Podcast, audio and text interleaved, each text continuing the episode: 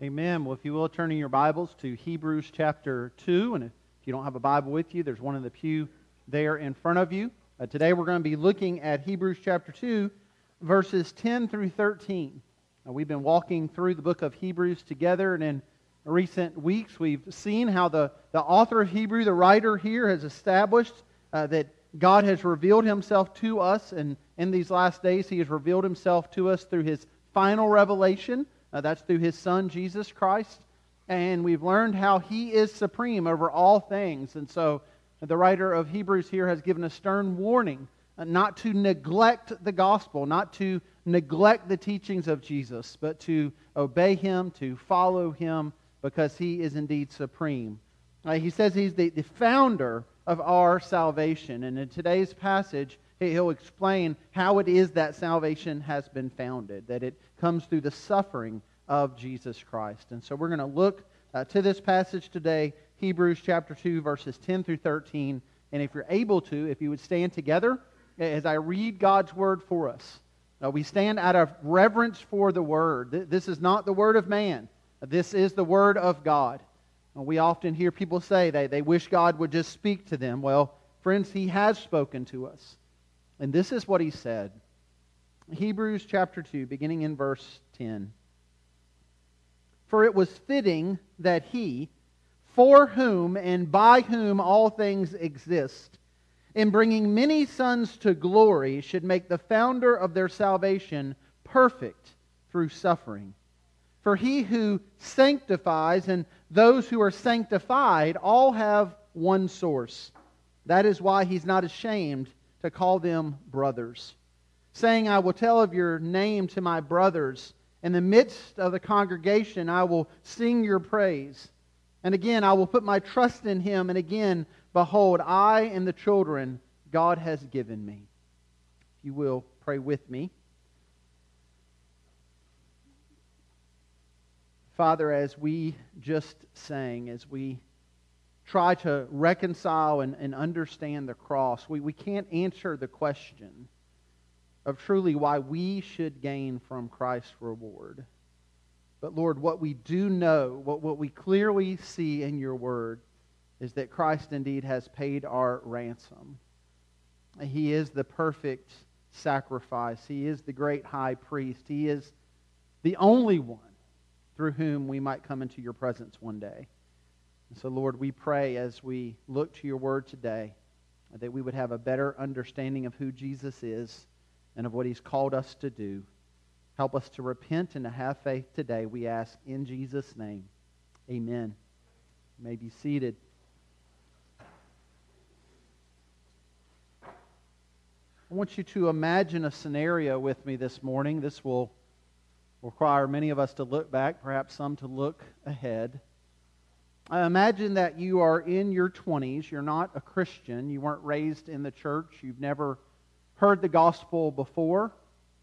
Uh, up until this point in your life, you've had a, a rather frustrating experience. You've moved from job to job and relationship to relationship, and you are now at a point in your young life where you've started to get rather depressed and wondered about the meaning of it all.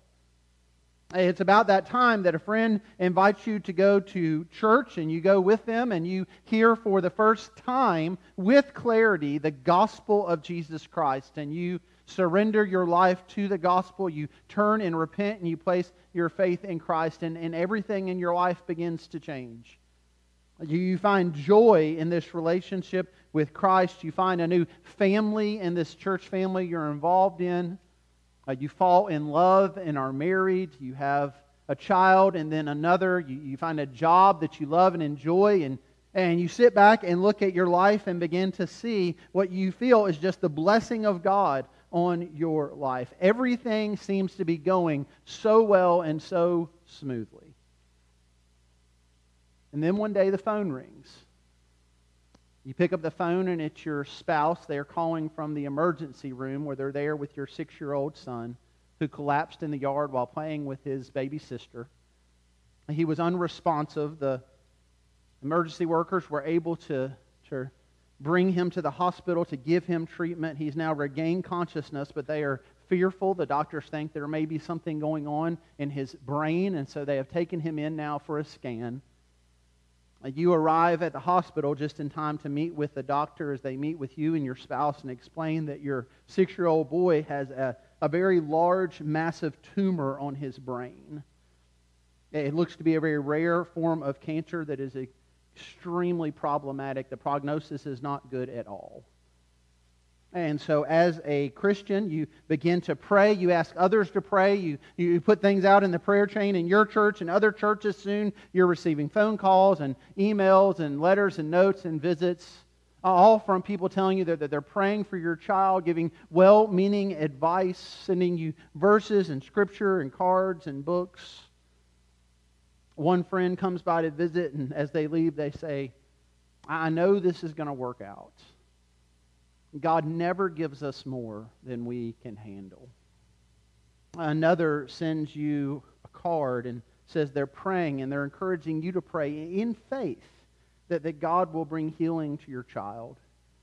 Another sends you a book by a very popular pastor that you've seen on TV before, you've never listened to them much, but you begin to read this book, and this pastor talks to you about having victory in Jesus and victory over sickness and, and victory over so many things. The pastor writes this If faith can move mountains, surely it can get rid of sickness and bring us material blessing. And so you pray. You, you pray more than you've ever prayed before. You, you read your Bible. You go to church. You give to missions and missionaries and, and every ministry you can find to support. You, you continue to look for ways to exercise this faith and, and show this faith.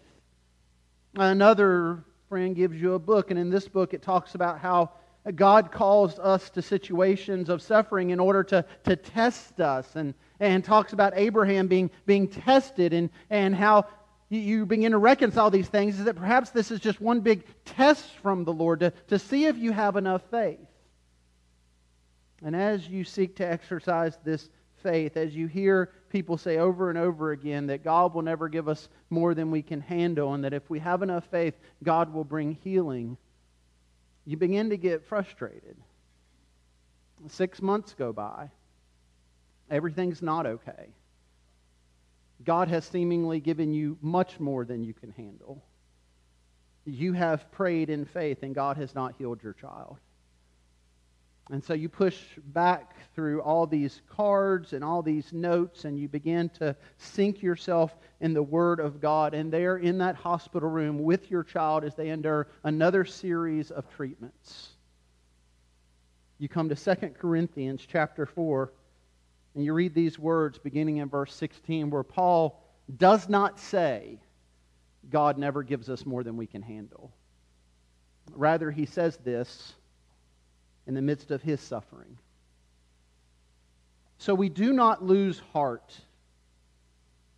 Though our outer self is wasting away, our inner self is being renewed day by day. For this light, momentary affliction is preparing us for an eternal weight of glory beyond all comparison as we look not to the things that are seen, but to the things that are unseen. For the things that are seen are transient, but the things that are unseen are eternal. And you begin to just meditate on this passage, and over and over again you read this, this light, momentary affliction is preparing us for an eternal weight of glory beyond all comparison. My prayer is that you will not experience this scenario but sadly, many of you experienced one similar to this. Children get cancer. People we love die. It seems very untimely deaths. Sickness and suffering and tragedy befall us, and, and we, as followers of Christ, we, we are not exempt from these things. In fact, as we've talked about before, it seems that suffering is so disproportional in the Christian life for some that there is so much that weighs on us. God certainly gives us more than we can handle because He doesn't intend us to handle these things apart from Him. And it's in these times and it's in preparation for these times that, that, that we need to sink ourselves into the Word of God, that we need to push back beyond all the, the bumper sticker, cultural Christian advice and really truly seek to understand what, what does God's Word teach us about suffering in the life of the believer? And to dig deep into passages like the one that we've read today, Hebrews chapter 2, verses 10 through 13, where the writer of Hebrews now is, is unpacking for us how it is that this salvation has been founded by Jesus Christ and what that should mean to us in our day to day life. And especially, I believe, this is a passage we should consider not just when we are suffering, but in preparation for suffering that will one day come for us. And so let's dig in today and by God's grace, let's learn a few things about what it means to trust God in the midst of our suffering. Beginning with the first point there in your outline, we see here in verse 10 that God uses suffering to prepare us for his glory. God uses suffering to prepare us for his glory. Suffering is not without meaning. There is purpose and there's meaning here, and we see that in this passage. Verse 10 again, uh, the writer says, For it was fitting that, that he, the first question should be then who is the he here? The, the writer's already talked to us about God the Father and about Jesus and, and the triune God. And so we see he. It's important to understand here what he's talking about. I believe he, he's referencing God the Father as he says he here in verse 10. And what does he say about him? He says, For whom and by whom all things exist. So, so all things exist through him. God is the creator God who has created all things. And he says all these things exist for him. But what does that mean? And when we think about possession and ownership, we think about uh, benefiting from something. So, so is the writer here saying that, well, well, God owns all the apple trees, so God can have all the apples? I don't think that's what he's saying. I think what he's saying is that all, all these things are in creation and they exist because of God and, and they exist for the explicit purpose of bringing glory to God. That, that's the consistent theme we see throughout the scripture. Now, that's what Paul writes in Romans 11, verse 36 For from him and through him and to him are all things, to him be glory forever. And so, all these things that God has created, he has created for glory. And then notice what he says that, that this God who's created all things, whom all things exist for his glory, it says he is bringing many sons to glory. That, that word sons there, that's sons and daughters. That, that's his children. That's the people of God. It says he's bringing us to glory. What, what does that mean? When we think of God's glory, we think of his, his majesty, his, his awesomeness, his set apartness, his, his holiness. So, what does it mean that he's bringing us to glory? Well, means that he is, he is bringing us to that point where we can enter into the presence of a holy God. He, he is bringing us that point where one day he will glorify us, where we will be in a sinless, perfect condition. We're not there yet. And we're not going to be there this side of eternity. We, we are being sanctified. We're being made more and more like Jesus, but there's that day when we'll be in glory with Christ. And that's the day that the writer of Hebrews has been pointing us towards. If you remember from, from last week in verse 5 there, he talked about this, this world that is to come. We're being prepared for this world to come. And he says here that he'll bring us into that, that he'll bring many sons to glory. Literally, that means he, he is leading us there. He, he is marching before us, leading the way. And he does this through this process of sanctification being made more and more like Jesus in our day to day lives. And he'll get to that in verse 11. But for now, notice what he says in verse 10. It is fitting then that this God should make the founder of their salvation perfect through suffering. Here he is speaking of Jesus, and he's speaking about suffering. Now, notice that the argument here. He says, God is the creator all things exist for his glory. He, he's going to bring us into that glory. And how's he going to do that? He's going to do that through Jesus, who he perfected. Through what? Through suffering. Now, the first question there for us then will be well, what does it mean that Jesus was perfected? I mean, to be perfected would imply imperfection. And is he saying that somehow Jesus had sinned, that he was imperfect? That's not what he's saying. But I think he's talking about something entirely different here. R.C. Sproul said it better than I can, so let me just read his words. He said, This does not mean that, that Jesus finally became sinless since he was without sin. That, that's what we'll get to in Hebrews 4.15, he who was without sin. That doesn't mean that Jesus finally became sinless since he was without sin, but that he finished the course of suffering that was set before him, including his sacrificial death. And having done this, he was made perfect or completely qualified to serve as the uniquely effective high priest. And so this is what this means is that, that, that God ordained a plan for Jesus that was going to lead him through suffering to the cross. And he used Jesus, who was perfectly obedient, who, who was the perfect Son, truly God, truly man. He used Jesus to go through this suffering to bring him to this point where he could be our perfect sacrifice on the cross. So, how does that relate to us? Well, just consider this for a moment. God's plan for Jesus, his son, who was without sin, who was perfectly obedient, who had perfect faith in God, his plan for his son, his perfect son, involved suffering. What, what makes us somehow think that his plan for us would not involve that? Or, better yet, how, how, do we get to this place that so many get to where they say, well, if we just have enough faith, then we won't suffer, when we see this picture of Christ who had perfect faith, and yet he suffered? I think what the writer of Hebrews here is doing is, is laying out for us is that we can take comfort in our suffering because Jesus suffered. And not only did he suffer, he, he suffered in a way that should bring us great comfort because he, he knows our pain, he, he knows our suffering. You might think of it this way some of you have, have gone through immeasurable suffering in your life, you've, you've gone through hard things. Not, not talking about the petty little stuff. Well, you know, my back's aching, car's not. No, just you've experienced loss and, and devastation. And in the midst of that, there are probably people who have tried to comfort you.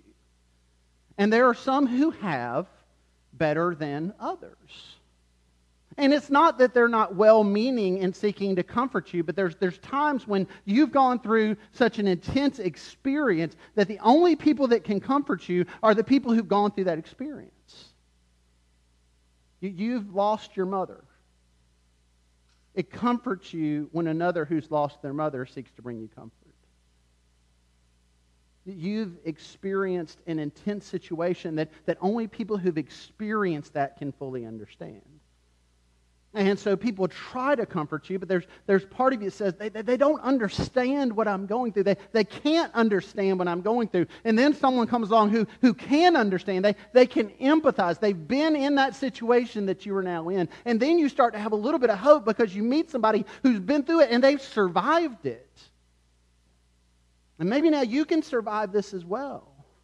That there's a unique comfort that comes from someone who can fully empathize with you. And what the scripture teaches us about Jesus is this Jesus is uniquely equipped to comfort us in anything that we might encounter. He fully understands.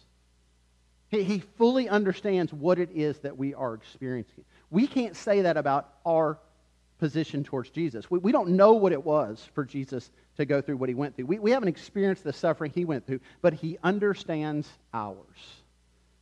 And because he understands ours, because he has suffered, then we can begin to receive comfort from Christ primarily because he is the one who, better than anyone else, understands that which we have endured or will endure. And we can take comfort. Now, hear me, this, this doesn't mean that it all makes sense. I, I don't have the, the perfect preacher formula to offer you this morning where, where when you suffer, when you consider your suffering, you can go, oh, okay, oh, yeah, that, that, that this pastor made it, it makes sense now. No, there's, there's things that don't make sense. I can't reconcile why some children are born with genetic abnormalities and some are not. I can't reconcile why some people don't see their 20th birthdays and others do. I can't, I can't reconcile why six year olds get cancer and other six year olds don't. I, I, can't reconcile fully all these things. I, I can doctrinally, theologically look at them and explain sin and a fallen world and the devastation of a fallen world. But when we start getting personal and start getting in our lives with these things, I, I can't give you this little formula that just makes perfect sense of all of it. But I can wholeheartedly say to you that Jesus understands and that, that, that Jesus can bring you comfort that, that no one else can. And that what the writer of Hebrews is, is unfolding for us is that, that this suffering that we endure or will endure, that it's not meaningless, it's not void, it's not without meaning, it's not random chance, that, that in the midst of our pain, God has a plan for us. And God indeed will minister to us. And the writer of Hebrews here says he will minister to us primarily, chiefly, through his son, Jesus Christ. And that is why Paul can write in 2 Corinthians, so we do not lose heart. Because if we don't have Jesus, we have no hope. If we don't have Jesus, then the verse is lose heart.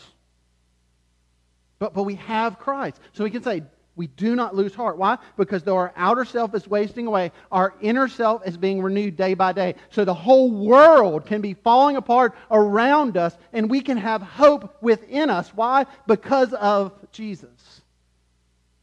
For this light momentary affliction. I don't think Paul's there saying, well, it's really not that big a deal. He's saying it's light and momentary in comparison to what? This light momentary affliction is preparing us for an eternal weight of glory beyond all comparison. We, we can't even fathom what is to come. That, that doesn't make light of our suffering. That, that doesn't minimize our devastation. But, but the scripture says, okay, take your eyes up for a moment and set them on Christ and set them on glory and compare the weight of an eternal glory with what will one day seem to us a momentary light affliction. He says we're not to look at things which are seen, but to things that are unseen. The things that are unseen are transient, they, they are temporal, they, they are passing.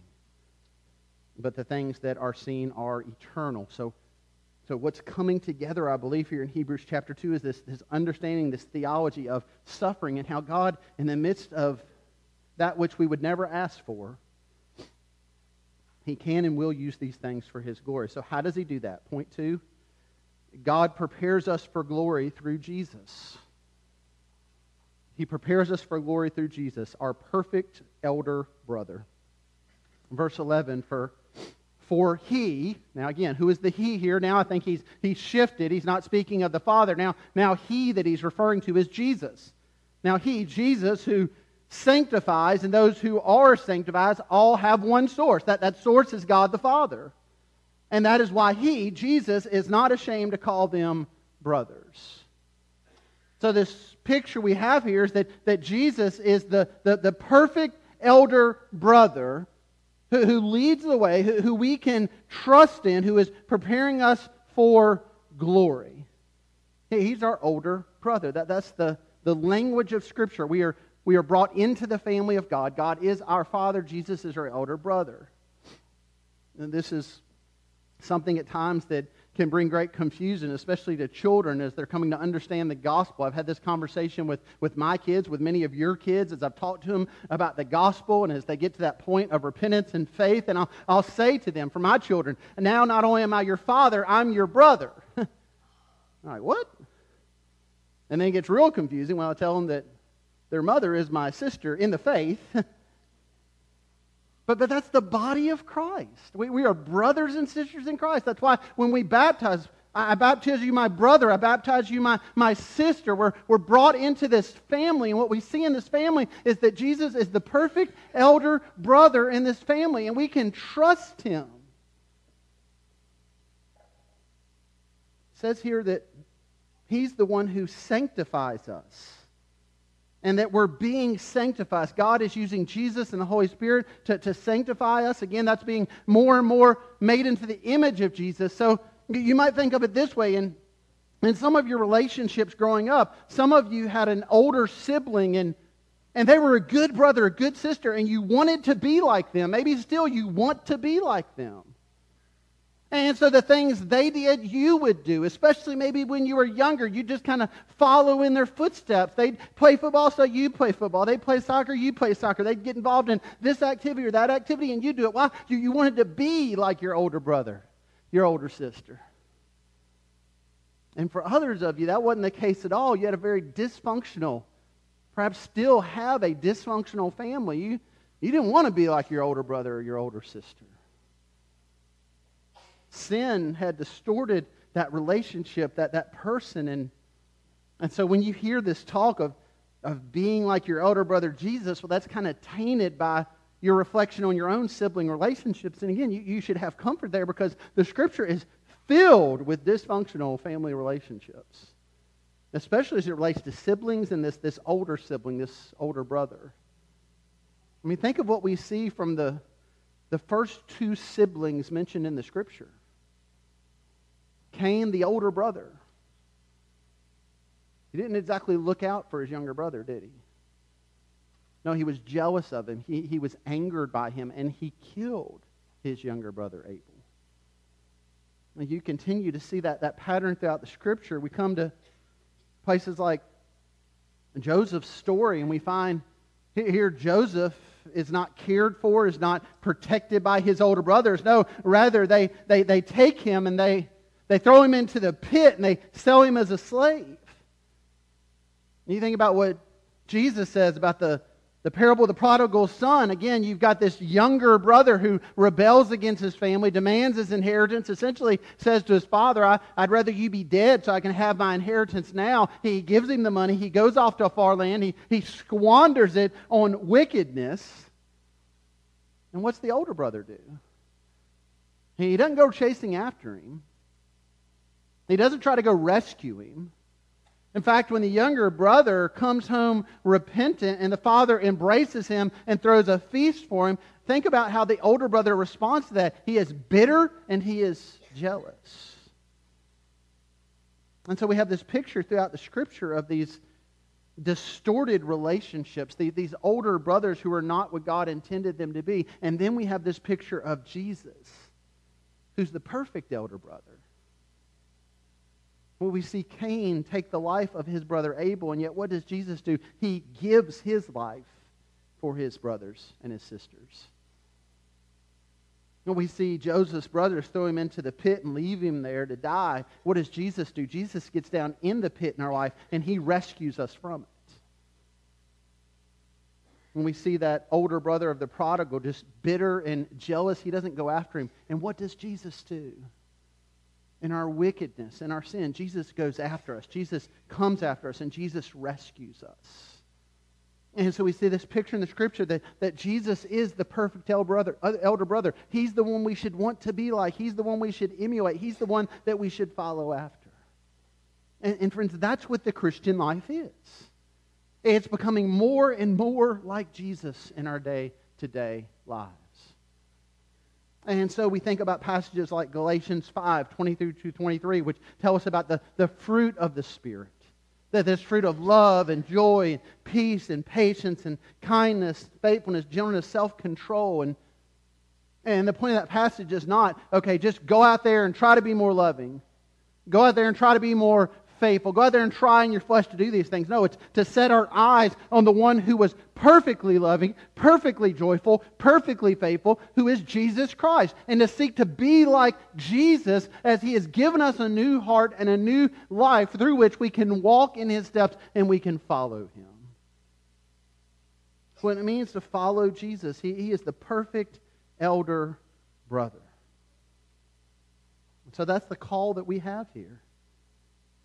Jesus is the one who has gone before us, and, and Jesus is the one who enables us to endure the suffering and hardships of life because Jesus suffered and Jesus understands, and we can put our hope and our faith and our trust in Him. And that's what the writer of Hebrews is building up to here.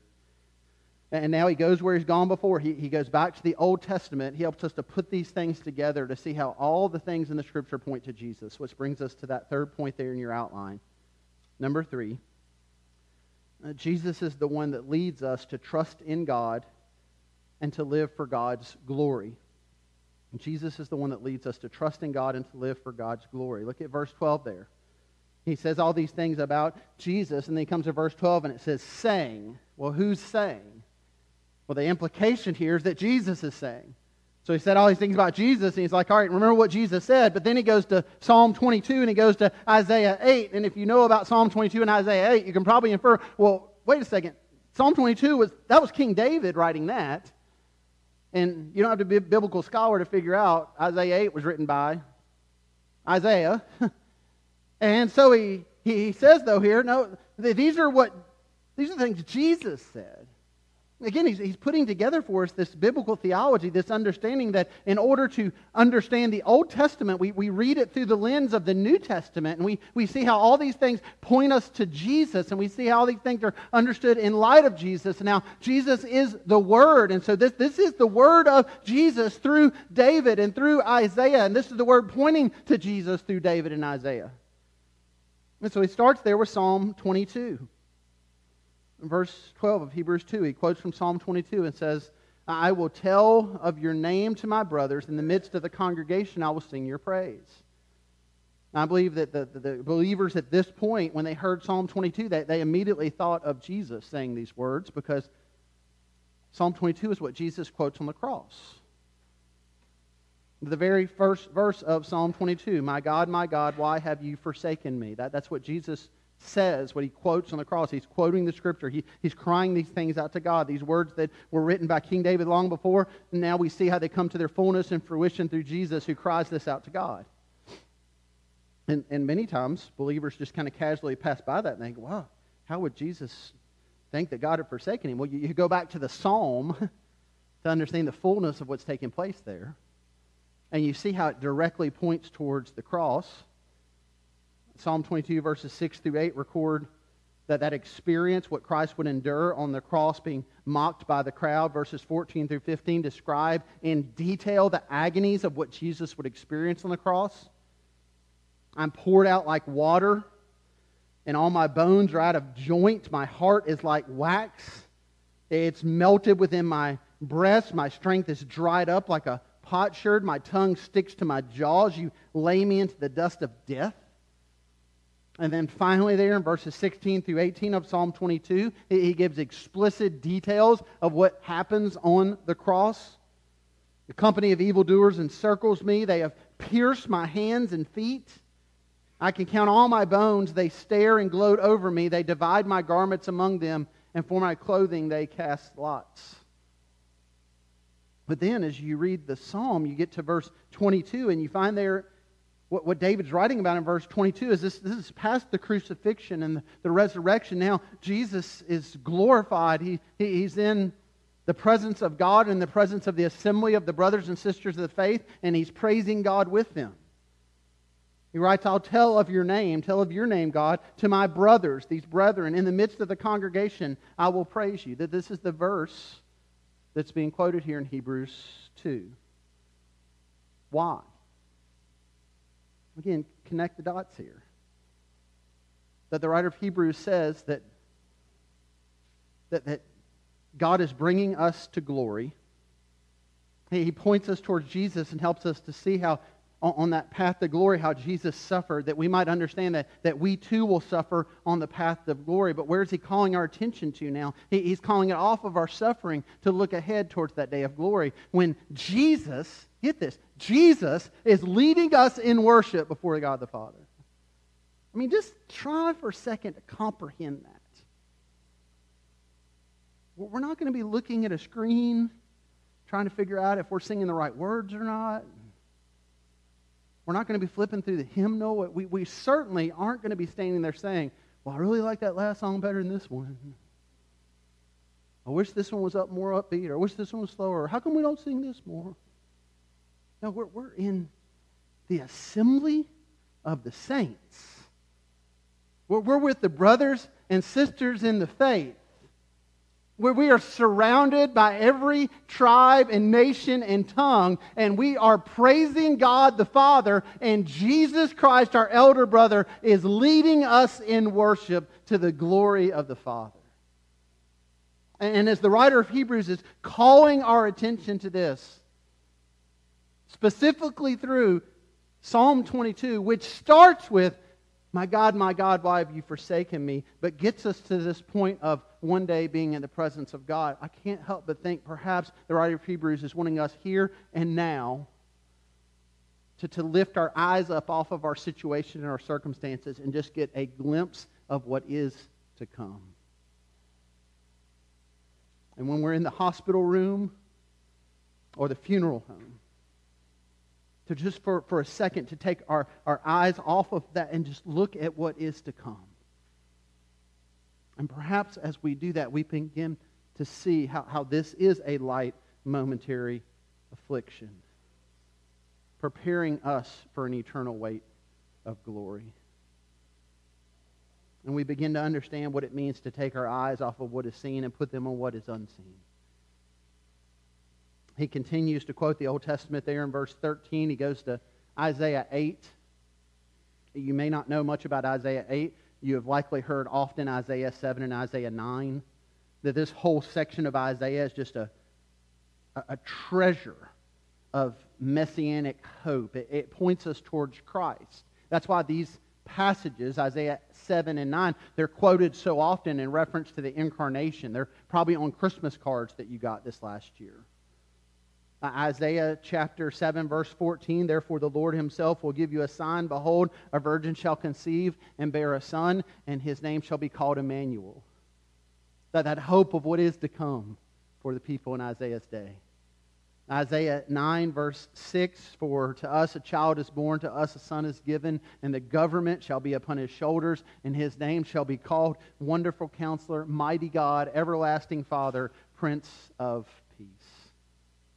and in the midst of pointing people towards this, this hope that was coming in the Messiah, we have Isaiah 8. Again, where we can infer now these are the words of Christ saying, I will trust in him, I'll trust in God, and behold, I and the children that God has given me, these, these brethren, these sheep who've come together.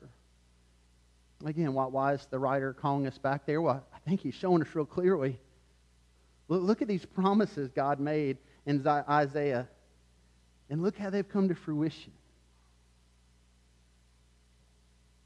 And realize that our God that we serve is a God who keeps his word. I don't keep my word all the time. I'll make little casual promises all the time that I don't keep. Sure, we'll get ice cream tonight. We didn't get ice cream. that there's probably times you've said things that haven't come true. Maybe there's people in your life who have made promises to you over and over again, and those things didn't come to fruition. And what happens? Then you begin to lose trust in that person. And then we come to God's Word and we find that every time God makes a promise, it always comes true. Here's the catch. Too often we hinge our hope on that which God has not promised us. And we totally lose sight of what he has promised. We, we can't fully reconcile, explain, understand all these things that we might suffer, but what we do understand is there's a day coming that he promises when there's no more suffering and no more death and no more tears and no more cancers and no more, no more, no more, no more of any of it. And he calls us to put our hope in him. So, how do we do that? We trust in Jesus. We follow Jesus. By the grace of God, we seek to be like Jesus.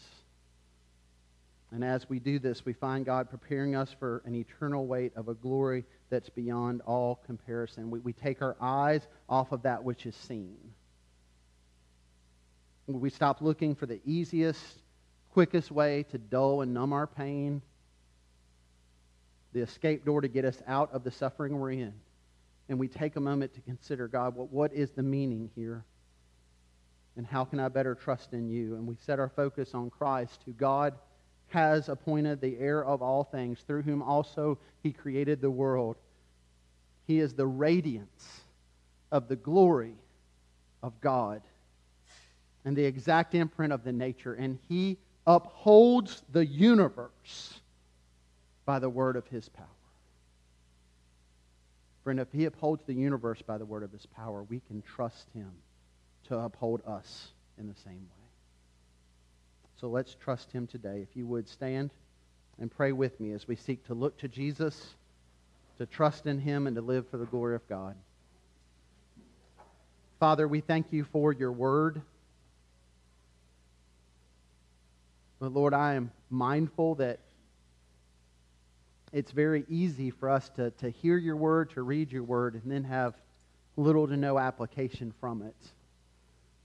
We need the power of the Holy Spirit in our lives to conform us, to, to truly empower us to repentance and faith. We, we, we need you to work in such a way that we take our eyes off of what is seen, that we seek to place it on what is unseen. We, we need you to do this work in our life so that our, our first response to pain and, and, suffering is to, to look to Jesus. That, that takes a work of the Spirit. And so, Lord, I pray that you would do that work. I, I pray today, Lord, that you would give comfort to us. Lord, for those who are suffering, who have suffered, who continue to wrestle with seeking to understand why, why such devastation has come. Lord, I pray you would give them a, gl- a glimpse of the glory that is to come of the hope that we can have in you. For others, Lord, who perhaps haven't, haven't faced devastation and suffering, they've, they've seen it in others' lives, but it's not hit home yet. Lord, would you remind them today that Christians aren't exempt from this? Would you prepare them and help them to, to dig deep and grow roots now so that when the storm comes, their, their response will be to trust in you? And would you help us each to trust in you, to look to Jesus today? We ask this in Christ's name. Amen.